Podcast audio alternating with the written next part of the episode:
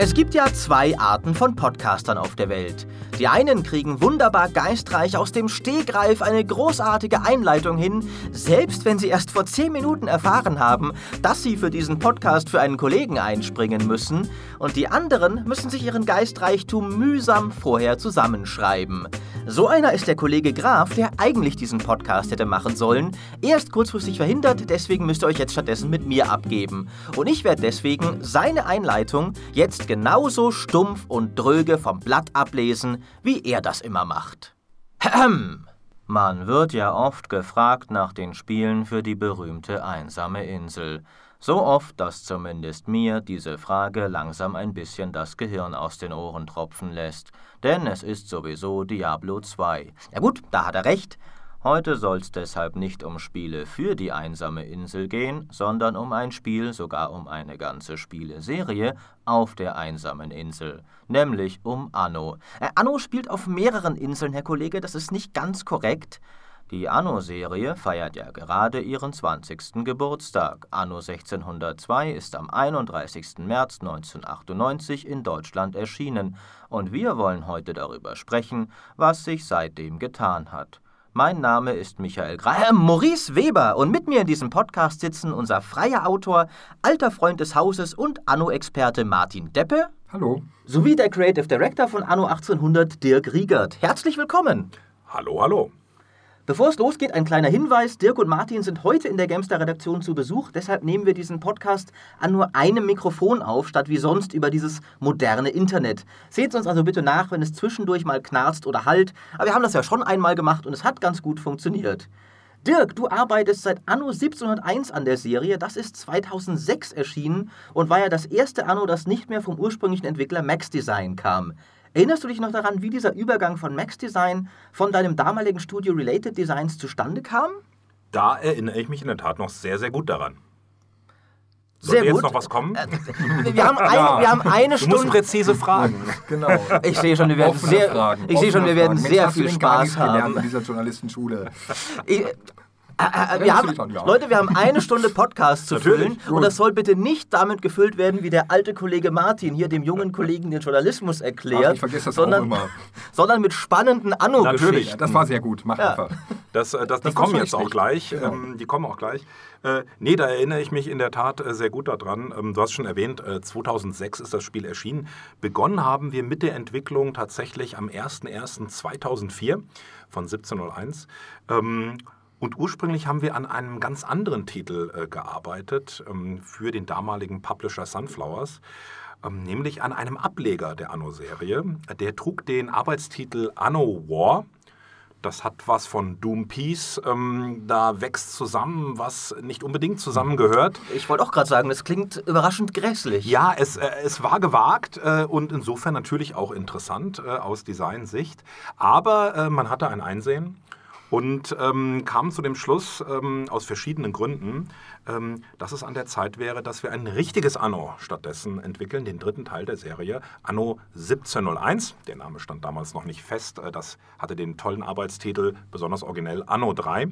Ähm, und äh, ja, der Grund äh, für diese Übergabe des Staffelstabs war äh, im Wesentlichen ja, waren das zwei Gründe. Zum einen waren Max Design, die Erfinder der Serie, nach zwei Teilen in Folge ähm, als kleines äh, österreichisches Entwicklungsteam ähm, ein bisschen anno-müde. Und auf der anderen Seite war zur damaligen Zeit der Übergang der Spieleserien von 2D zu 3D. Und äh, Max Design äh, verfügt über keine 3D-Technologie, die sie hätten zur Anwendung bringen können, sodass das Ganze dann damit endete, dass wir dann Anno entwickelt haben. Wir wurden dann auch noch eine Zeit lang von Max Design äh, beraten. Das war so wirklich so eine richtige Kollaboration, äh, diese Übergabe. Ja, das war eine schöne und auch spannende Zeit. Ähm, es war schon natürlich auch ein gewisser Druck äh, dahinter, weil ja Anno schon eine sehr erfolgreiche Spieleserie war. Die ersten beiden Teile haben sich ja schon millionenfach verkauft. Und wir hatten keinerlei äh, Strategie-Aufbau-Erfahrung, äh, sondern kamen eher aus dem RTS-Genre, haben vorher Spiele gemacht wie Amerika, Castle Strike, No Man's Land, das waren alles eher RTS-Spiele, klassische. Äh, die gab es damals noch. Und es gibt sie jetzt wieder. Ja, ja, also der, kommt die wieder, Age ja. of Empires Definitive Ja. Edition, 20 Jahre alte Spiele, sind Ich plötzlich mich. wieder da. Ja, ich auch und sehen toll aus. Ähm, aber dann muss ja, äh, stelle ich einfach mal die gewagte These in den Raum, Anno Wars richtig geil gewesen sein, wenn sie das gesehen haben und gesagt haben, den Leuten geben wir gleich die ganze Serie. Oder interpretiere ich das jetzt hier Äh. sehr falsch? Nee, tatsächlich ähm, befand sich das Spiel noch in der Konzeptionsphase. Das heißt, da gab es noch äh, gar nicht viel zu sehen. Das war wirklich sehr, sehr frühes Konzeptstadium. Also die Entscheidung, die wurde getroffen, bevor es so richtig was zu sehen gab. Äh, Was es allerdings zu sehen gab recht früh, war natürlich das war ja auch das, das, ähm, der wichtigste äh, fundamentale Baustein, halt diese technologische ähm, äh, Basis eben. Ein, ein Spiel ähm, wie Anno in 3D zu machen, war 2004 noch nicht ganz so einfach. Äh, man kann dafür nicht einfach irgendeine bestehende Engine nehmen, weil die damals im 3D-Bereich halt auf ganz andere Dinge optimiert waren. Und da war eben diese, diese Technologie aus dem RTS-Sektor, das war dann eben schon ein echtes Alleinstellungsmerkmal, das überhaupt erst ermöglicht hat, so ein komplexes Spiel ähm, wie Anno, wo man nah ranzoomen kann, aber auch sehr weit weggehen kann, die Welt von oben betrachten, das überhaupt technologisch umzusetzen. Das war eine riesen Herausforderung damals. Was konnte man denn von den Vorgängern übernehmen? Gab es da die Möglichkeit, äh, sage ich mal, Werte der Waren oder die Produktionsketten zu übernehmen? Ja, das Oder 3% vom Code? Oder Ja, wahrscheinlich das nicht. Das ist das Lachen eines gebrochenen Mannes hier. Das ist ein wahnsinniges Bohr Lachen, den ja. Finger doch tiefer Ja, ja. in meine Wunde. Ähm, Dafür sind wir hier. Ja, äh, ta tatsächlich war es so, ähm, dass ähm, damals ich auch ein bisschen diese Vorstellung hatte. Es, äh, noch jung und naiv. ich war jung, Ah. ich war naiv, ich, ich war neu in der Branche. Ähm, ich äh, äh, äh, kam ein bisschen eher, sag ich mal, vom, vom Fernsehen, vom äh, öffentlich-rechtlichen, habe da als Redakteur ähm, gearbeitet beim SWR. Und ein Freund hat mich dann, damals war das ja noch so Quereinstiege, da gab es noch keine äh, Studiengänge und Games Academies und sonstige Dinge, sondern äh, da waren alle Quereinsteiger, mehr oder minder. Ähm, und da war das halt so, Mensch, hier, da die suchen da so einen Lead-Game-Designer, äh, das ist doch was für dich. Äh, Ich sagte, ja, gut, ich spiele auch Spiele. Ähm, warum nicht? So Ähm, leicht konnte man damals Chef von Anno werden. Unglaublich, also nicht, oder? Nicht gleich nur irgendein, irgendein Kerl in der Praktikantenfabrik, sondern gleich mal, ja, ich war davor Redakteur und jetzt bin ich Lead Designer. Es, es, es, ich verkürze die Geschichte ein wenig. Ähm, äh, tatsächlich hilf, hi- äh, half es auch, äh, ähm, dass äh, die Person, um die es da ging, tatsächlich auch schon der, ähm, der Art Director äh, sozusagen äh, in der Firma war und sozusagen das Wort dann auch schon etwas galt und ähm, ich auch schon das ein oder andere vielleicht noch mitgebracht habe, was auch hilfreich war. Jedenfalls war es aber trotzdem ein Risiko, sicherlich ähm, diese Verantwortung äh, ähm, mir dann zu geben. Und äh, das war auch sag ich mal, Bürde, äh, aber auch, äh, auch was Tolles, ähm, äh, das machen zu dürfen. Ähm, tatsächlich hatte ich mir dann gedacht, ähm, dass es da eine ganz umfangreiche Sammlung an äh, Dokumenten, Unterlagen, Ja, ja. Ähm, an, an gesammeltem Wissen äh, über die Anno-Welt sicherlich gibt, ähm, dass man mir da zur Verfügung stellen kann. Und ich weiß noch, wie ich an meinem Schreibtisch saß und ähm, dann sagte ich, ja Mensch, dann stapelt sie doch mal auf, die Anno-Enzyklopädien auf diesem Tisch. Ich werde die alle mir anschauen und so weiter. Und ich erinnere mich noch, wie dann jemand kam und mir eben diese zwei Spielepackungen äh, auf den Tisch stellte und sagte, hier ist Anno 1602, hier ist Anno 1503. Ja, dann mach doch mal das dritte. Ähm, äh, tatsächlich war es nämlich so, dass bis diese ganzen Formalitäten der Übergabe äh, des Spiels äh, von Max Design an damals Related Designs ähm, und ähm, Sunflowers dann abgeschlossen war, dass so lange eben es auch keine Informationen gab, wir aber schon beginnen mussten äh, mit unserer ähm, Entwicklung und wir dann tatsächlich durch Reverse Engineering versucht haben, sozusagen die DNA des Spiels äh, zu entschlüsseln und zu knacken. Lustige Anekdote am Rande. Später dann, nachdem endlich alles geregelt war und wir uns dann tatsächlich mit Max Design im Detail über das Spiel und äh, über die Hintergründe und äh, die Grundlagen unterhalten konnten, ähm, war es dann so, dass äh, insbesondere Wilfried Reiter uns da mit Rat und Tat äh, dann zur Seite stand, was auch wirklich sehr wichtig war, ähm, weil es ja ein hochkomplexes Spiel ist, das eben schon über einen sehr erfolgreichen äh, Hintergrund verfügte. Und er dann tatsächlich äh, sich das angeschaut hat, was wir dann äh, zu dem Zeitpunkt gemacht haben, von dem wir überzeugt waren, ja, wir, wir haben den Code geknackt, ja, wir haben die DNA entschlüsselt. Schau mal, äh, wir haben das genauso äh, gemacht wie bei den Vorgängern. Ähm, er schaute sich das dann an und meinte, ja, das ist wirklich erstaunlich, was er da. Also so hätten wir es auch machen können. Äh, in der Tat äh, funktioniert es eigentlich ganz anders. Lustigerweise war es dann so, ähm, äh, dass wir dann nach der Analyse beschlossen haben, gemeinsam, wir lassen es trotzdem so. Ähm, denn tatsächlich wird äh, sozusagen der Spieler, der das Spiel spielt, gar nicht bemerken, dass die Mechaniken äh, bei 1701 teilweise anders funktionierten. Im Ergebnis kam es sozusagen aufs selbe raus und ähm, Wilfried hat uns dann auch sehr geholfen, dann äh, sozusagen das Ganze dann so einzustellen und zu balancen, ähm, dass das eben optimal ineinander greift. Sozusagen unsere Behelfskonstruktionen äh, mit Reverse Engineering und eben die, die Tradition der Serie. Ja, das waren so ein bisschen die ersten Schritte. Die waren tatsächlich sehr interessant und äh, teilweise auch ähm, äh, ja, so aus der Situation äh, geboren. Später wurde das natürlich immer weiter professionalisiert. Das bin ich ja persönlich oder ähm, ja, als Firma jetzt schon beim fünften äh, Anno-Teil mit Anno 1800 so. Natürlich hat sich das dann über die Zeit immer weiter verändert und professionalisiert. Gibt es inzwischen eine Anno-Bibel? Also hast du daraus gelernt? Wenn, jetzt, wenn du jetzt morgen angenommen vom Auto Wir haben schon bei 1701 damit angefangen, natürlich, natürlich. Dann, dann würdest du jetzt deinem, deinem Nachfolger eine riesige Bibel hinterlassen, dass er nicht durchleiden muss, was du durchleiden musst. Im Augenblick wäre eher das, äh, das gegenteilige Problem der Fall, äh, dass man sagt, in diesem Labyrinth aus Wissen ähm, muss ich jetzt erst einmal mich zurechtfinden äh, und, und herausfinden, was jetzt fürs Überleben wirklich wichtig ah. ist.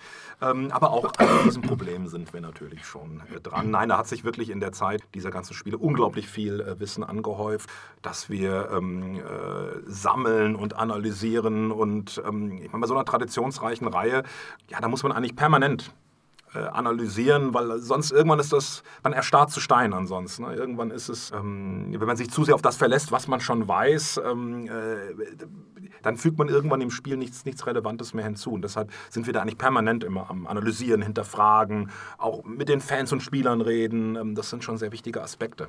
Mhm. Bei 16.02 war es halt wirklich so, das Kernteam waren vier Leute oder fünf mhm. und die haben nicht dokumentiert. Die sind, haben sich halt abgesprochen, du, ich habe hier eine Idee, lass uns mal überlegen, ob wir das reinkriegen. Mhm. Und dann haben sie halt reingemacht. Hat keiner was mitgeschrieben oder so. Das war dann halt fertig, war halt irgendwann drin. Und bei, beim zweiten war es dann, glaube ich, ein bisschen mehr schon, aber oh. es gab halt, ja, zwei DIN A4 Blätter. Ja, es waren schon 40, ähm, 40, aber 40 Blätter, ähm, aber mit einem sehr großen Zeichensatz. Ähm, das, war, das waren andere Zeiten. Hoher Zeilenabstand. Nee, aber das, genau. das, hat mir der Wilfried so erzählt, dass da einfach gar nicht die Notwendigkeit war. Richtig. Großartig. Oder auch sie, saßen, sie saßen auch alle in ja? einem Raum und ja. man hat direkt miteinander geredet. Das war ja. die, die gute alte Zeit der Spieleentwicklung. Habt ihr denn ein paar von diesen Leuten im Laufe der Zeit dann übernommen bei euch? Also, oder äh, habt ihr das wirklich unabhängig weitergemacht? Nein, tatsächlich ähm, war das am Anfang äh, im Gespräch, inwieweit es auch eine Kooperation geben könnte, aber es waren sich schnell sowohl Max Design wie auch äh, Related Designs ähm, dann einig, dass das so vermutlich keinen richtigen Sinn machen wird. Es war so, dass wir teilweise, wenn ich mich richtig erinnere, bei 1701 ähm, teilweise noch eine ähm, Grafikerin aus dem Originalteam als Concept Artist in, im Concept Artist Team mitbeschäftigt ähm, haben. Genau. Die Uli, ja. Richtig, genau. Äh, schöne Grüße an dieser Stelle. und, ähm, und es war eben so, dass insbesondere Wilfried als der Anno-Vater, der Anno-Erfinder, äh, uns äh, bei 1701 äh, insbesondere und ähm, auch noch ein bisschen bei 1404 als Berater äh, sozusagen, als Grand Seigneur des äh, Anno-Spiels, ähm, damit Rat und Tat auch zur Verfügung stand, was für mich insbesondere eine, eine gute Absicherung war, ähm, äh, einfach zu wissen, ähm, ich kann mich mit jemandem austauschen, der wirklich äh, genau weiß, wie ist das Spiel entstanden, was macht äh, die Magie des Spieles aus und ähm, da habe ich mich sehr viel äh, damals, insbesondere bei 1701 mit Wilfried ausgetauscht. Mhm. Der Multiplayer war ja bei 15.03, sage ich mal so, nicht vorhanden. Der Button wurde irgendwann ausgegraut und bei 17.01 hat es plötzlich super funktioniert. Ähm, wie kam das? Gab es dann einfach schon, also sie hatten damals, glaube ich, sehr starke Synchronisationsprobleme, hat mir der Wilfried mhm. erzählt.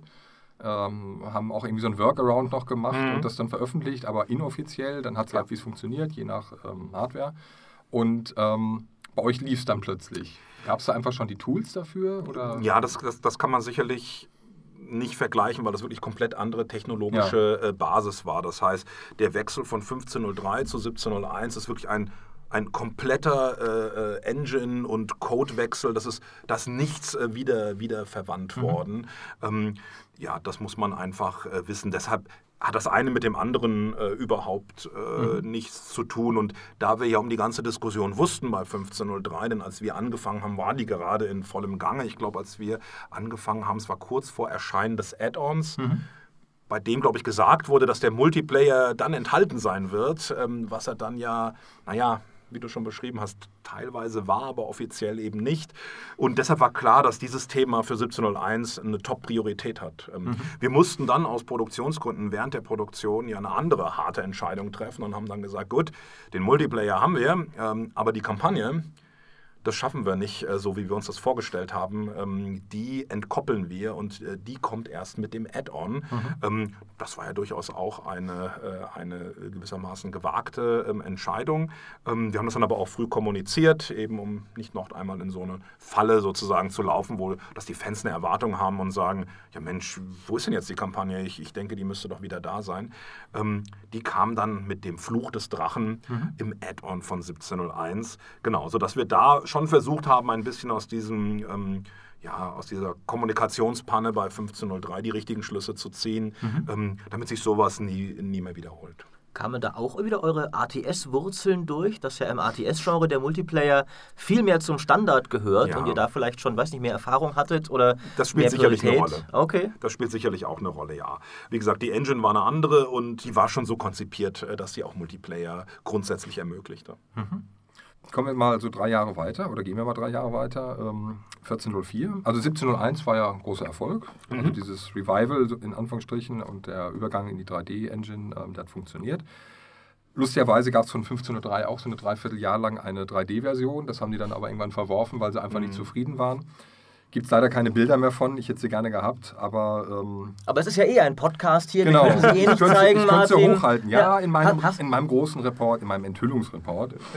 Ähm, du kannst es ja beschreiben mit Worten. Da haben wir noch zu. Ja. ähm, wie schwer war es denn, sage ich mal, 1701 noch zu toppen? Hm, ja, das ist eine gute Frage. Wenn ich jetzt sage, eigentlich gar nicht schwer, ähm, hört sich das äh, nicht gut an. Aber ähm, du arroganter Sack. oh, genau, du Schwein. Aber oh, tatsächlich, äh, tatsächlich war es so, dass wir ähm, nach äh, 1701, ähm, also erstmal waren wir sehr glücklich, äh, dass wir das Spiel so hinbekommen haben, weil für uns war es eine Premiere im Aufbaugenre. Wie gesagt, vorher haben wir immer RTS-Spiele gemacht.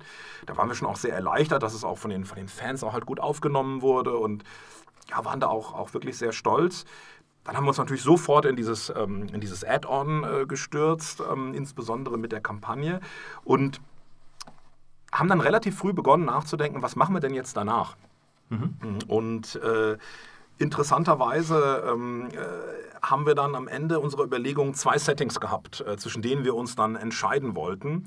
Und äh, waren von beiden so überzeugt, äh, dass wir gesagt haben, egal äh, wie wir uns jetzt entscheiden, welches von den beiden wir machen, ähm, wir haben das Gefühl, jetzt am Ende von 1701 haben wir wirklich ja auch unser erstes Anno selber von Anfang bis Ende durchlebt als Team. Und jetzt verstehen wir alle viel besser, was Anno bedeutet und was Anno ausmacht, sodass wir jetzt das Gefühl hatten, okay, jetzt, äh, jetzt haben wir unser, ähm, äh, unser erstes Anno gemacht, jetzt haben wir alles verstanden, lass uns sofort noch eins machen. Ähm, wir können das noch besser. Äh, wir, wir haben noch nicht alles erzählt. Wir haben noch Ideen, ähm, wie wir auch dieses klassische äh, Anno ähm, was wir dem noch hinzufügen können, wie wir das vielleicht noch ähm, perfektionieren können. Und das war so die Idee für Anno 1404. Mhm. Übrigens das zweite Setting, was wir damals diskutiert haben, war Anno 1800. Okay. Äh, das waren die beiden Settings, die wir damals diskutiert haben. Wir haben uns dann für 1404 entschieden, weil wir das Gefühl hatten, Anno 1800 das ist zu gewagt an dieser Stelle. Wir haben in diesem klassischen Mittelalter-Renaissance-Anno noch nicht alles auserzählt.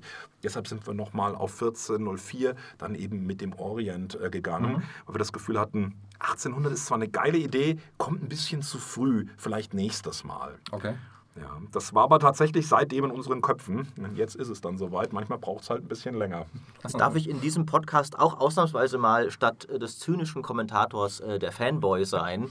Nämlich Anno 1404, finde ich, dem merkt man genau das an, was du gerade beschrieben hast. Also von Leuten, die Anno schon jetzt ganz gut kapiert haben und sich gedacht haben, jetzt machen wir es doch nochmal in perfekt. Weil ich finde, genau das ist es dann geworden. Also es war, finde ich, diese Ja, klassische Anno-Formel in Perfektion, wie es man sich kaum besser vorstellen könnte. Meine Theorie war Ja. tatsächlich immer, dass ihr dann die Zukunft gemacht habt, weil ihr gedacht habt, jetzt, das geht jetzt nicht noch besser im Mittelalter. Das war schon In- alles, in- was da ging. In, in gewisser Weise ist der Gedanke äh, gar nicht so abwegig. Ähm, tatsächlich war es dann so, also wenn man jetzt 1404 betrachtet, ähm, da war es eben so, ähm, dass äh, das wurde ja noch gestartet, sozusagen mit Sunflowers als Publisher.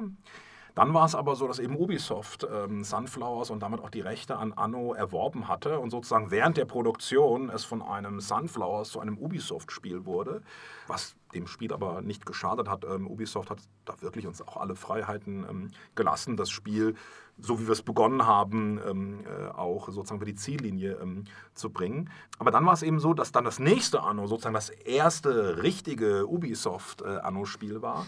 Und da war relativ früh klar, sowohl von unserer Seite aus als Team, äh, wie aber auch von Ubisoft-Seite ähm, aus, damals noch als Publisher, heute sind wir ja selber ähm, ein Teil von Ubisoft, damals ähm, äh, haben wir zwar exklusiv für Ubisoft gearbeitet, waren aber noch so eine Art Drittstudio.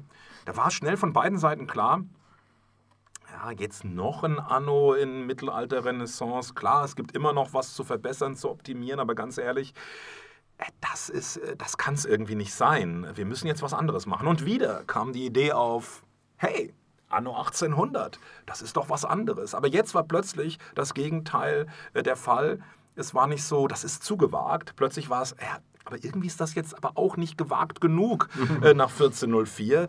Ähm, und tatsächlich äh, habe ich dann gesagt, ja gut, da habe ich jetzt noch eine ganz wilde Idee. Ähm, wie wäre es denn äh, Anno in der Zukunft? Ähm, hätte eigentlich nicht gedacht, ähm, äh, dass das Anklang findet, äh, weil es doch ein gewisses Risiko äh, beinhaltete, der Schritt. Ähm, Tatsächlich war es aber so, das haben wir dann auch schnell gelernt, dass Ubisoft generell bereit ist, ähm, auch da das ein großer Publisher mit vielen Titeln ist natürlich ein höheres Risiko ähm, äh, zu fahren und die gesagt haben, na klar, das ist doch eine super Idee, das ist doch mal wirklich was Neues, mach das doch einfach. Und dann haben wir das äh, auch gemacht, haben wir lange überlegt, äh, diesen Schritt, aber ihn dann auch wirklich äh, dann auch durchgezogen. Im Nachgang war es dann das bis dato erfolgreichste, äh, kommerziell betrachtet, ähm, Anno-Spiel sozusagen bislang. Wir hoffen natürlich mit Anno 1800 das äh, toppen zu können, ähm, aber das war schon mal ein, auch ein echter Meilenstein für uns. Ähm, Und insofern auch, jedes Anno hat ja so seine Besonderheiten. Es ist ja so ein bisschen, auch aus meiner Sicht jetzt als, als kreativer Leiter so, man liebt all seine Kinder. Ja, Aber vor äh, allem das, das am meisten Geld verdient. Das ist Ja. halt, weißt du, dass der, der Sohn der Künstler wird und so und dann brotlos ist, der enttäuscht, aber der Arzt und der Anwalt, ne, die, ah ja. Ja, ja, ja, ja.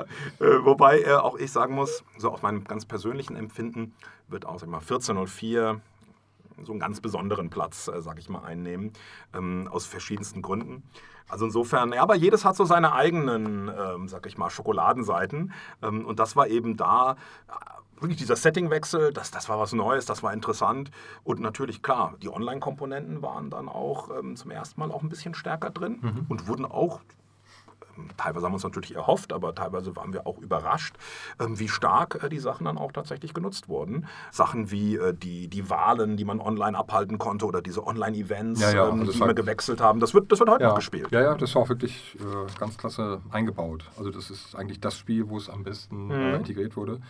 Ganz kurz noch zurück zu Mhm. Na klar, 1404. Wer hat sich denn diese Suchspiele ausgedacht?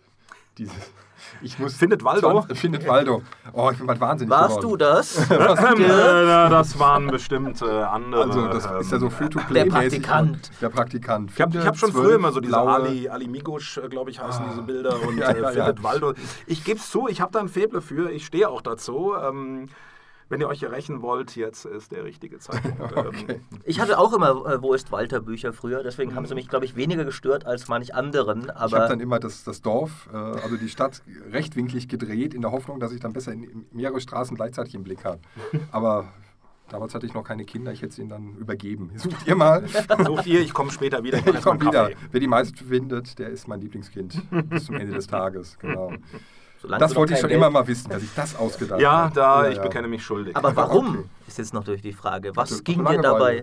durch, deinen, durch deinen Kopf, dass du dir gedacht hast, Nix. der Spieler baut ein komplettes Dorf auf mit allen wirtschaftlichen Genau. Komplexitäten? Das ist noch nicht genug. Er muss auch noch ab und an Er- fünf Mönche Na, suchen. er, er muss es ja nicht. Ähm, äh, meistens wurden diese, diese Arten, diese kleinen Aufgaben, das waren ja optionale Aufgaben. Ähm, wir haben dann allerdings gelernt, dadurch, dass die meist von den Computerspielern vorgetragen wurden, hatten die ähm, eine sehr hohe gefühlte Dringlichkeit. Ja. Das ist ja so alles, was ein Gesicht hat, ne, alles, was einen anschaut, ähm, das, das ist erstmal sehr wichtig und das haben wir tatsächlich ein bisschen unterschätzt.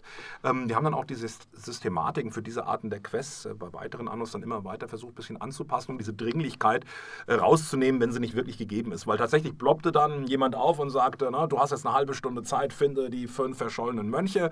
Ähm, und wir haben gemerkt, also wir hatten das so als Gefühl, na, das kannst du machen oder auch nicht, das ist dir überlassen, das äh, das steht jedem Spieler frei, haben dann aber tatsächlich gemerkt, dass die Spieler dann eine sehr große Dringlichkeit verspürt haben. Nicht aus so einer intrinsischen Motivation, weil sie das unbedingt selber wollten, sondern weil sie das Gefühl hatten, dass doch dieser arme Jorgensen, der, der findet diese fünf Mönche einfach nicht und, und guck doch muss mal, wie nett er fragt. Genau, die muss Die ich jetzt auch ins. Wasser. Ja. Und dann war es tatsächlich so, dass, dass natürlich auch manche Spieler sagten, ich muss, ich fühle mich praktisch wie durch einen inneren Zwang, ich muss das jetzt machen, aber eigentlich will ich es gar nicht. Ich habe es auch immer gemacht. ja, siehst du? Ah, schlimm. Das nächste Mal bitte so ein Vololo einbauen, dass man den dann besser findet. Wenn man über die Stadt läuft, dann wird es lauter. Idee. Vololo! Und dann kann ich es, da ist er.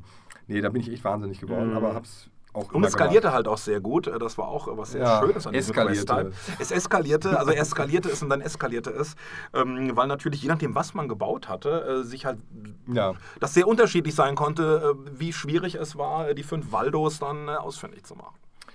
Okay, wäre das geklärt. Jetzt weiß ich es nach all den Jahren. Du bist schuld. Ganz Es toll. tut mir leid, ich, Ja, ich würde es ja. gerne. Ich glaube, das war ein anderer Designer. Lass es einfach weg, dann bitte bei 1800.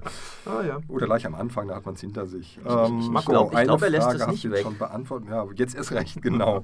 Mönchen 1800. Mhm. Ganz große Klasse. Es sind dann halt keine Mönche. Es sind Oder so Zwergkaninchen, die noch ein bisschen schwerer zu finden S- Sind es, äh, ja, du könntest ja 1800, könntest du es ja richtig irgendwie garstig machen. Finde die fünf entflohenen Kinderarbeiter oder Ja, schick das sie zurück in die Mine. Finde die Daltons, die sind dann verschieden groß. Oh ja. Genau, den kleinen findest du nie. Was war denn damals so die größte Herausforderung bei 2070? War das, ich vermute es mal, ähm, die Gebäude so darzustellen, dass man gleich kapiert, was es ist? Das war auf jeden Fall äh, sch- schwierig, ja. Ähm, uns war klar, dass das eine Herausforderung wird, aber ähm, als wir dann äh, tatsächlich dabei waren, das Spiel umzusetzen, ähm, haben wir gemerkt, also gerade auch jetzt äh, für mich dann auch in der Zusammenarbeit mit dem Art Director, dessen sozusagen Hauptproblem äh, das äh, natürlich darstellte, dem man sich zu stellen hatte, verflixt. Wie zeige ich denn dem Spieler, ich meine, bei diesen Manufakturen ist es ja klar, ne? ich sehe eine Windmühle, ich Ja. sehe ähm, ein Kornfeld, das, Ja, eben. das, da weiß jeder, was es ist, aber wie sieht ein, eine Fabrik für Holobrillen aus? Ne? Woran soll ich das erkennen? Und das haben wir versucht zu lösen. Ich denke mir, ähm, wäre die Anzahl äh, der Produktionsketten in einem überschaubaren Rahmen geblieben, hätten wir das Problem sicherlich auch vollumfänglich lösen können. Nur ähm, bei gleichzeitig den längsten und meisten Produktionsketten in einem Anno-Spiel äh, kommst du irgendwann bei der Variation äh, von futuristischen Fabriken an deine Grenzen. Ähm, und äh, das war tatsächlich etwas äh, natürlich, wo wir gemerkt haben, manche Spieler hatten bei den Playtests dann manchmal auch Probleme ne, zu unterscheiden, war das jetzt die Holobrillenfabrik oder doch eher äh, das Bioessen oder äh, was, was ist das hier eigentlich gerade? Das war sicherlich eine große Herausforderung. Bei manchen ist es dann sehr gut gelungen, ähm, bei anderen nicht ganz so gut. Ähm, das liegt einfach ähm, an der Natur dieser Problemstellung, ähm, aber eben auch einfach an der Masse der Produktionsgebäude, die wir hatten. Wenn ihr euch erinnert, da gab es ja die Echos und die Tycoons und später Ja. die Techs und die hatten dann nochmal ein drittes Level. Ich glaube, wir hatten äh, noch nie so viele äh, verschiedene Gebäude und Produktionen in einem Anno-Spiel wie damals in 2070. Ihr seid aber relativ schnell fertig geworden. Also zwei Jahre lag zwischen 1404 und ähm, 2070. Ja, war das so? Eigentlich sind es, glaube ich, immer äh, Oder fast drei. Jahre. 2009, Ja, 2011 ja. kam so raus. Also gut, einmal am Anfang, einmal am Ende. Genau. Aber, trotzdem, aber Genau. relativ flott Ja. dafür, dass ihr quasi das Ganze in die Zukunft verfrachtet habt. Ähm, Was ich für einen der mutigsten Schritte, Ja. jetzt klingt es pathetisch, aber wirklich um, für einen der mutigsten Schritte in der Spielegeschichte halte. Oh, Dieses, jetzt geht's aber los. Nee, nee, ernsthaft. Also dieses Mittelalter, in Anführungsstrichen Mittelalter-Szenario umzusetzen in ein Zukunftsszenario. Und ich habe mir mal die, den Spaß gemacht, habe mir die Kommentare mhm. nochmal durchgelesen, die damals so Von damals, ja. Ja, ja. Und also ich habe selten erlebt, dass die Meinung so zweigeteilt ist. Ja. Also die einen sagen wirklich total super, super, äh, ist nach wie vor das gleiche Anno und mal cool, jetzt anderes Setting. Mhm. Und die anderen sagen, nee, ich will meine Fachwerkhäuser, das mhm. ist nichts für mich. Und ich spiele dann lieber Anno online oder so oder, oder hole 1404 wieder raus. Also das hat sich wirklich geteilt und deswegen wundert es mich ehrlich gesagt, dass du sagst, ähm, das war das kommerziell erfolgreichste. Also ja, ja die, mich auch überrascht. Die, ja. ja, das, also ja, ich weiß, dass das für viele Leute, ähm, die, die sehen das nicht so, aber ich sag mal so, ähm, ja, äh, wir haben auch noch ein zweites äh, Anno im Zukunftssetting gemacht. Mhm. Ähm, äh, wenn, wenn da, genau, wenn, wenn das jetzt, sage ich mal, ähm, das hätte man sich sicherlich ähm, auch nochmal überlegt, äh, wenn das so kontrovers ähm, gewesen wäre. Man muss immer ein bisschen die verschiedenen Kanäle natürlich auch äh, unterscheiden. Mhm. Ähm, wer nutzt welchen Kanal, äh, welcher Spieler, wer teilt sich wie mit, äh, viele teilen sich gar nicht mit, äh, die stimmen sozusagen mit dem Geldbeutel äh, ab oder mit der Spielzeit. Und ja. wir haben ja Zugriff auf die verschiedensten sozusagen Quellen und schauen uns das alles an. Es gibt die Leute, die im Forum sehr ausführlich alles im Detail diskutieren. Es gibt Leute, zum Beispiel auf der GameStar-Seite, die kommentieren dann mal launig irgendeinen Sachverhalt. Dann gibt es Leute, wie gesagt, die melden sich gar nicht. Wir haben auch viele Umfragen im Spiel, wo auch teilweise 50, 60.000 Leute dann da mitgemacht haben und auch ihre Meinungen kundgetan haben. All diese Sachen nehmen wir alle auf und versuchen die richtig zu gewichten. Das ist nicht immer ganz einfach, weil man natürlich nie ganz genau weiß, äh, wie verhalten sich all diese Informationen praktisch zur Realität äh, da draußen, äh, zu der Gesamtspielerschaft, die es ja gibt. Und ähm, das sind ja Millionen von Anno-Spielern. Und wie, wie verhält sich das jetzt, wenn da zum Beispiel ein paar hundert Leute einen Kommentar schreiben. Ne? Ist das repräsentativ oder ist das nicht repräsentativ? Das kann mal so, mal so sein. Das kann deckungsgleich sein, das kann unterschiedlich sein. Mhm. Das ist schwierig. In diesem speziellen Fall, äh, ja, dann stellen wir einfach mal diese Information. Also die Leute, die sich geäußert haben, waren natürlich oft auch Leute, die gesagt haben, uh, was ist denn da los? Äh, kann das denn gehen? Ähm, wenn du schaust, ähm, wie viele Anno-Spiele dann letztlich ähm, verkauft wurden, gespielt wurden und auch wie lange sie gespielt wurden, da liegen 1404 und 2070, äh, gerade auch was, was die Länge der Spielzeit angeht, ähm, sehr weit vorne. Und gerade 2070, das wird wirklich auch jetzt noch massiv äh, ja. gespielt. Und deshalb glaube ich, dass in diesem speziellen Fall es zwar eine sehr starke Gruppe äh, von Leuten gibt, die sagte, ich, für mich gehört Anno und Vergangenheit zusammen. Hier, ich. Ja, genau. Ähm, aber ich glaube, dass ähm, die, die sozusagen äh, die Quantität äh, dieser Gruppe gemessen auf die Gesamtspielerschaft ähm, überschätzt wird durch die, äh, durch die Forenkommentare oder sowas. Mhm. Ja. Das ist so, so eine Art spezieller Filter. Das muss man halt immer ein bisschen berücksichtigen. Ähm, es kann aber auch sein, dass sowas genau deckungsgleich ist. Ne? Mhm. Ähm, das muss man von, also es ist auch nicht so einfach, da immer durchzusteigen. Wir geben uns da sehr viel Mühe und versuchen wirklich, das auch zu ergründen, sind auch sehr interessiert daran. Äh, ich auch persönlich habe ja früher auch mal ähm, Publizistik und Psychologie studiert und da auch viel mit statistischen Methoden und sowas zu tun gehabt. Ich mhm. finde das auch persönlich sehr interessant. Also ich bin nicht der Meinung, dass jetzt Zahlen auch so der, der, der Feind der Kreativität sind, sondern finde das wirklich sehr interessant. Nur trotzdem, man muss eine Linie haben, man muss wissen, was man da tut. Und bei 2070 war uns ganz klar, wir gehen das Risiko ein. Und aus meiner Sicht war es auch zu dem Zeitpunkt äh, notwendig. Ähm, es war aus meiner Sicht eine Notwendigkeit. Ich glaube nicht, dass wir mit einem weiteren historischen Anno ähm, äh, zu dem damaligen Zeitpunkt richtig äh, gelegen hätten. Jetzt zum Beispiel bin ich der Meinung, es ist absolut wieder Zeit. Mhm. Ja, es Anno. ist allerhöchste Zeit. Ich, ich, bin, oh ja.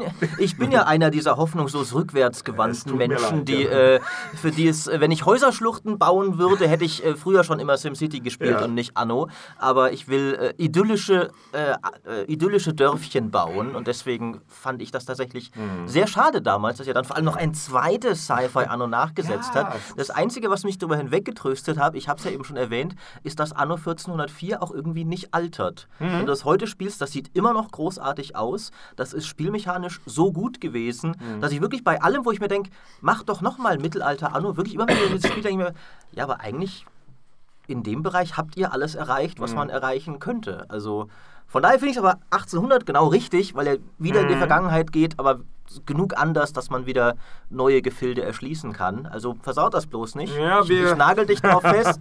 Ja, wir, wir geben uns äh, alle redliche Mühe, ähm, aber ich glaube, wir sprechen erst noch über den zweiten Cypher-Ausflug, auch Ja. wenn du darüber vielleicht gar nichts hören Müssen magst. Da wir, reden ich, wir jetzt mal ich drüber. wollte jetzt eigentlich direkt drüber hinwegleiten. Nein, aber, nein, jetzt aber er der ja mal da. Martin, Der- Der Martin, der will das äh, analysieren. Ich will das, Ah, na dann. Also, ich bin zu allem bereit. 22.05. Ist der PA-Mann? Hört er noch zu?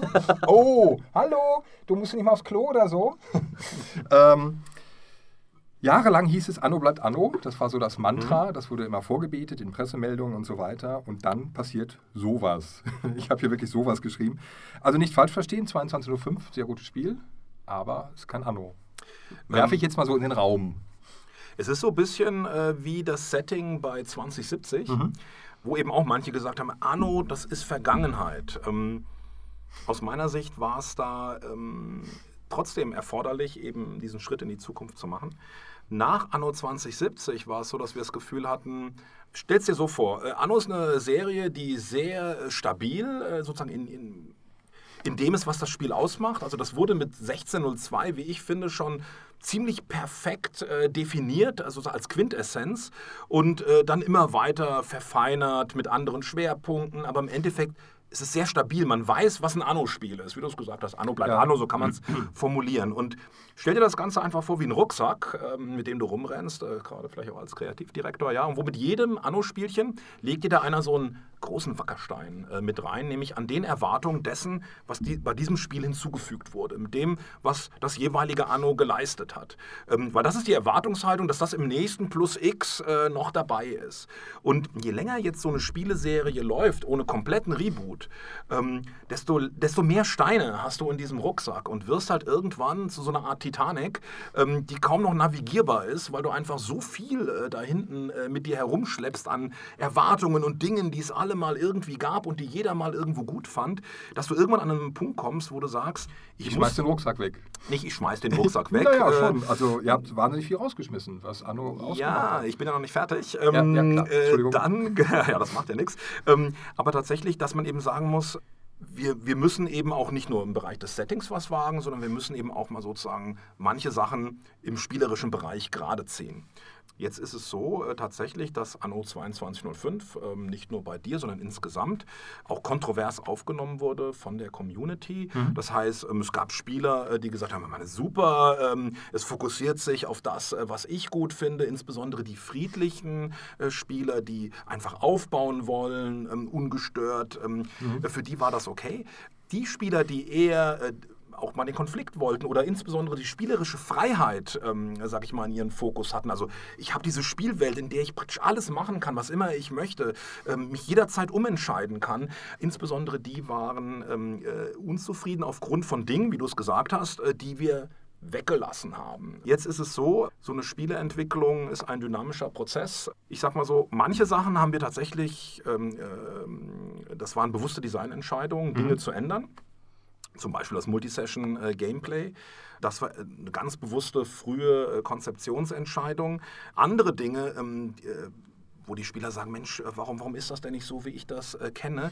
Manche sind sozusagen auch den Produktionsgegebenheiten ähm, geschuldet, ähm, den Produktionsprozessen, wo wir sagen, das hat sich so entwickelt, ähm, wo wir selber in dem Rückschau äh, sehen, ah, okay, das ist nicht optimal gelaufen, das wollen wir korrigieren, da schauen wir nochmal und äh, rejustieren das praktisch für das nächste Spiel. Also es ist nicht so, dass wir da äh, im Prinzip sagen, wir sind da jetzt unfehlbar und haben das perfekte Spiel gemacht, ihr seid nur zu dumm, dieses Spiel zu spielen, ne, sondern natürlich ähm, analysieren wir permanent, hinterfragen wir sozusagen kritisch unser Tun und ähm, es ist ein bisschen bei 22.05 so, äh, dass gerade die Leute, die es kritisch äh, sehen, dann auch manche Sachen, die auch gut funktioniert haben, die geraten also ein bisschen ins Hintertreffen aufgrund sozusagen der Reizthemen, sage ich Ja, mal. klar. ähm, aber aus meiner Sicht äh, sind auch ähm, einige gute Sachen in, in dem Spiel äh, durchaus versteckt, aus, von denen wir denken, ähm, äh, da kann man auch einiges äh, noch übernehmen. Aber ja, es fehlen auch einige Dinge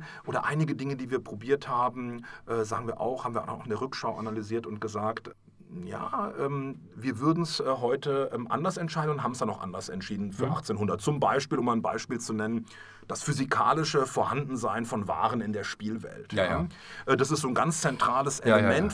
ja. Für, ja, ja. Und Schiffe. Die hängen ja damit äh, direkt Eben. zusammen. Ja, aber das waren ja zwei Elemente, die wirklich Richtig, weg waren plötzlich. genau, und das genau. war gruselig. Das geht nicht. Das geht nicht, alles klar. Gut, haben wir äh, hiermit zu Protokoll genommen. Ich kann Das dich hoffentlich beruhigen. Beide Elemente, nein, es, es gab Schiffe, aber Ja. ich weiß, was du meinst. Sie hatten nicht, sie hatten nicht Die hatten diese nicht mehr die Funktion spielerische früher. Ja, genau. ja, ja.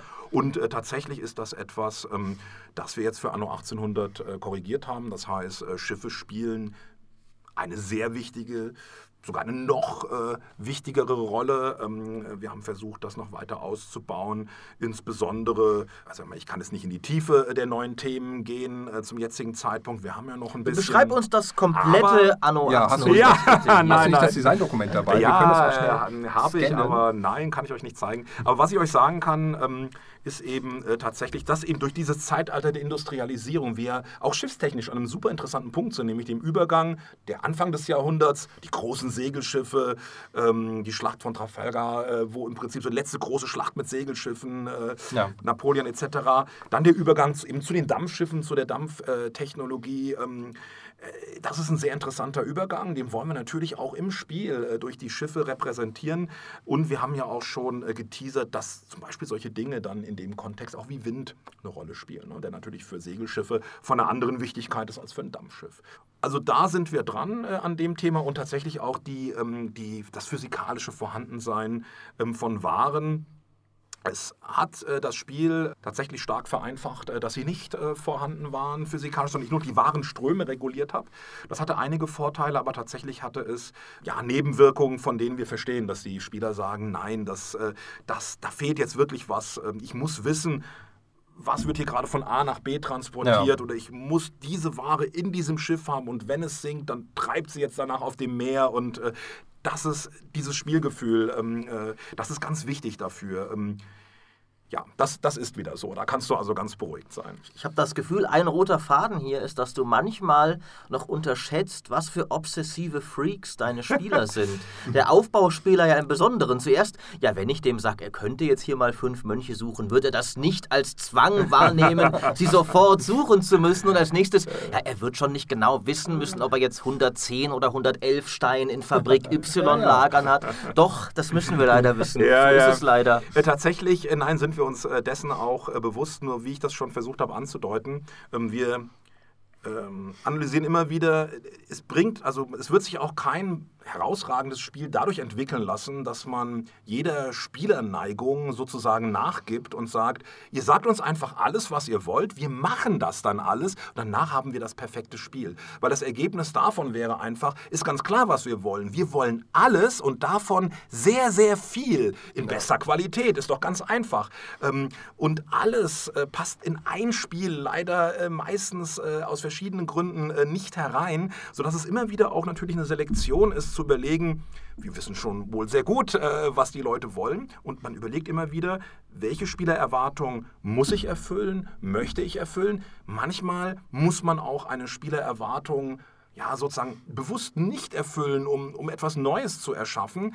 Wenn das gut geht, erschafft man etwas, was der Spieler nämlich gar nicht vorausgesehen hat, was ich habe A erwartet, aber jetzt bekomme ich B, das ist ja viel interessanter.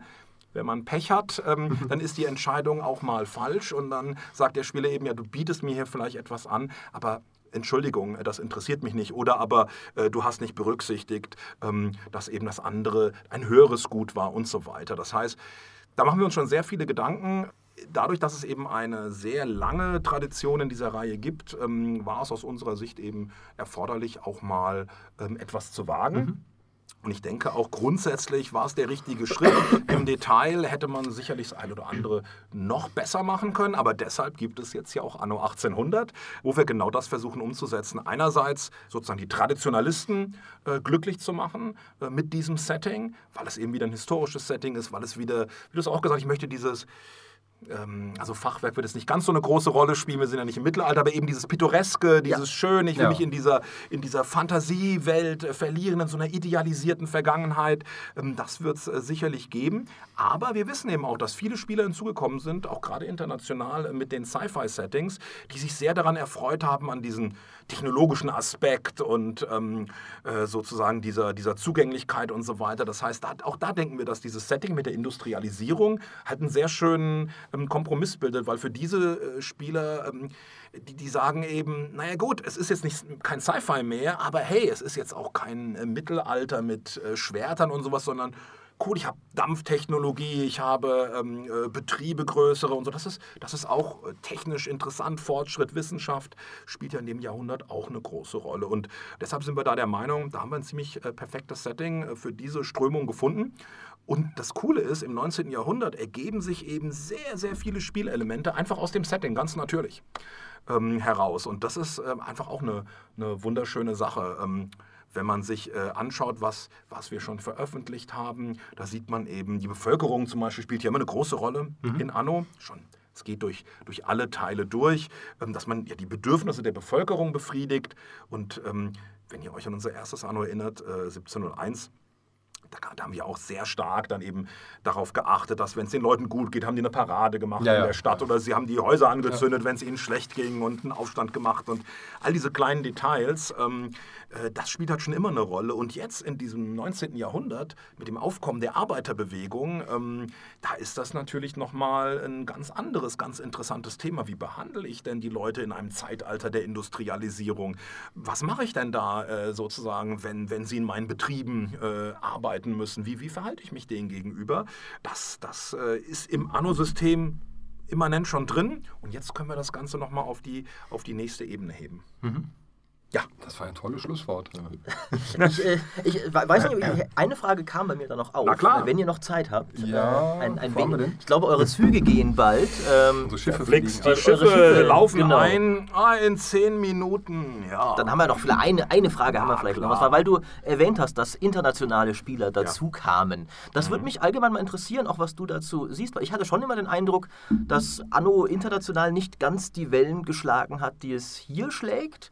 Und ich habe nie ganz kapiert, warum. Man wird ja mhm. zynisch, kriegen ja gerade wir Tester oft auch so ein bisschen einen Deutschland-Bonus vorgeworfen. Mhm. Und es gibt Spiele, wo ich das verstehen kann. Zum Beispiel äh, auch mal jetzt ohne irgendwie, äh, ich kann zum Beispiel verstehen, warum vielleicht ein Gothic nicht mhm. immer international erfolgreich war, weil bei allem, was es toll macht, ist es auch ein sperriges Ding oder sowas. Ja. Ähm, aber ich fand immer, Anno 1404 zum Beispiel ist einfach objektiv eins der besten Aufbaustrategiespiele, die es je gab. Ich habe gewarnt, ich bin ein Fanboy. Ähm, und, äh, erzähl weiter, erzähl weiter, das ist völlig, völlig in Ordnung. Und, und äh, ich habe nie ganz, also nie ganz kapiert, warum das, zum Beispiel, ich glaube, auf Metacritic hat es, glaube ich, eine 82 oder sowas. Wobei bei der Fanbewertung es ähm, also deutlich höher ist. Genau, äh, aber, aber, diese 82 ist halt albern, finde ich. Also, weil das ist offensichtlich ein 90er-Spiel. Kannst du da ein bisschen was dazu sagen, ja. wie sich die internationale Wahrnehmung von Anno entwickelt hat und warum du glaubst, dass sie sich so entwickelt hat? Äh, in der Tat, ähm, es wird sehr als deutsches Spiel äh, wahrgenommen, wobei es ja eigentlich streng genommen ein österreichisches äh, Spiel äh, ist. Aber ähm, nein, tatsächlich gibt es schon immer auch einen großen, ähm, starken internationalen Anteil an Anno-Spielern, der aber nicht so sehr wahrgenommen wird, das stimmt. Ähm, es sind gar nicht so wenige, wie man sich das vorstellt. Also im Schnitt kann man sagen, dass ungefähr die Hälfte äh, der Anno-Spiele tatsächlich außerhalb von Deutschland, äh, Österreich und Schweiz gespielt werden. Aber natürlich dann aufgeteilt auf eine Vielzahl Vielzahl äh, von Ländern, aber insbesondere in den USA. Das ist der zweitgrößte äh, Anno-Spielemarkt, mhm. Frankreich, Russland, England, überall wird schon auch Anno gespielt. Das Interessante ist, dass es oft ein Problem tatsächlich ähm, der Vertriebsstrukturen ähm, äh, oft auch war. Wie komme ich überhaupt an ein Anno-Spiel ran? Oder wie weiß ich, dass es das überhaupt gibt? Oder was für ein Spiel das ist? Gerade auch in den USA, äh, es gibt halt das Aufbauspiel, und, und sozusagen das Strategiespiel, was dann oft eben, also StarCraft und so weiter, damit assoziiert wird. Und ähm, wir haben das dann auch gemerkt, viele Leute haben einfach nicht verstanden, was, was ist das für ein Spiel. Viele haben gedacht, es wäre so eine Art Sid Meier's Pirates. Mhm. War das über ein Schiff vorne drauf und, äh, äh und äh, ist es ein Aufbauspiel, okay, aber dann habe ich aber auch irgendwie Diplomatie und Militär und das ist irgendwie so eine Art Civ in Echtzeit. Äh, Oder Leute, SimCity ist ja vielleicht das, was der, der Ami noch am ehesten kennt. Genau. Das stimmt, ja. Und da haben viele Leute sozusagen einfach das Gefühl gehabt, ich weiß gar nicht, was, was ist das, soll ich mir das, ist das was für mich? Und äh, wir haben tatsächlich auch viel äh, geforscht, gerade bei den letzten Anno-Spielen, viele auch so qualitative Studien, tatsächlich auch in den USA, in, in New York und so gemacht. Und tatsächlich auch herausgefunden, weil wir auch dachten, nehmen die das Spiel anders wahr? Was ist mit den Leuten, wenn die Anno spielen? Und das Interessante ist, nein, äh, sie spielen das Spiel exakt, also wenn sie es denn spielen, Sie nehmen es genauso wahr wie der durchschnittliche deutsche Anno-Spieler. Sie haben dieselben Gefühle und Gedanken dazu. Ähm, also es ist zum Beispiel nicht so, was man denkt, ah, die spielen vielleicht mehr Multiplayer oder die spielen mehr auch Militär. Nein, überhaupt nicht. Es ist genau dasselbe ähm, äh, wie der deutsche Spieler. Ähm, tatsächlich handelt es sich da eher äh, um das Problem, wie kommen die Leute an das Spiel ran? Wo können sie es erwerben? Wo kriegen sie überhaupt mit, dass es dieses Spiel gibt? Und gerade jetzt durch die digitalen Vertriebswege, durch Uplay, durch Steam und so weiter, ist natürlich viel einfacher für die Leute äh, auch an diese Spiele ranzukommen durch den Digitalvertrieb. Und das äh, hat natürlich einen riesengroßen Effekt auch auf die äh, internationale Community. Man ist jetzt nicht mehr äh, so sehr darauf angewiesen, dass das irgendwo in einem Laden steht und irgendeine ähm, Zeitschrift ähm, darüber berichtet, sondern Mund-zu-Mund-Propaganda. Ich, ich kann das einfach digital erwerben. Und das ist für uns natürlich dann auch ein Vorteil. Da hat man fast so eine Art, in Anführungsstrichen, Indie-Bonus äh, gefühlt, ähm, dass die Leute halt sagen, ich spiele dieses Spiel, Mensch, spiel das doch auch mal. Ja, tatsächlich ist das nicht so, dass, dass internationale Spieler dann anderen Blick auf das äh, Spiel hätten, sondern wenn man mit denen redet, haben die dieselben, dieselben Gefühle, ähm, äh, die sie da zum Ausdruck bringen, dass sie sagen, ja, das ist, das spiele ich halt, das, hat, das ist relaxed, äh, da kann ich gut entspannen, da kann ich chillen, ähm, das macht Spaß, da habe ich viele Freiheiten, viele Möglichkeiten. Ja, deshalb aus unserer Sicht halt ähm, auch tatsächlich, äh, so wie du es halt aussagst, ähm, eigentlich bringen die Spiele ähm, alles mit. Äh, ja, man, man, man muss nur zu den Leuten durchdringen. Ähm, und ja, da arbeiten wir natürlich mit Hochdruck dran. Man muss sie anfixen.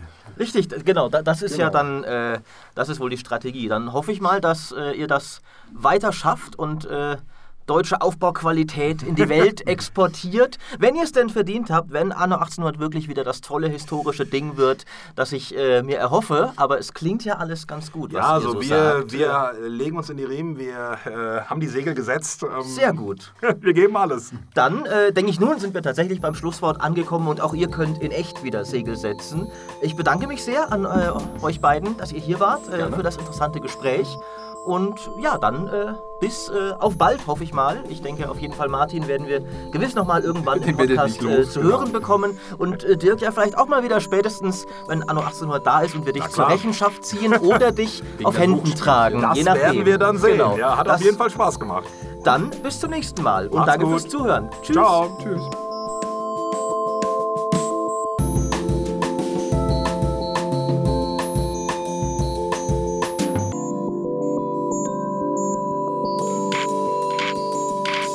Es gibt ja zwei Arten von Podcastern auf der Welt.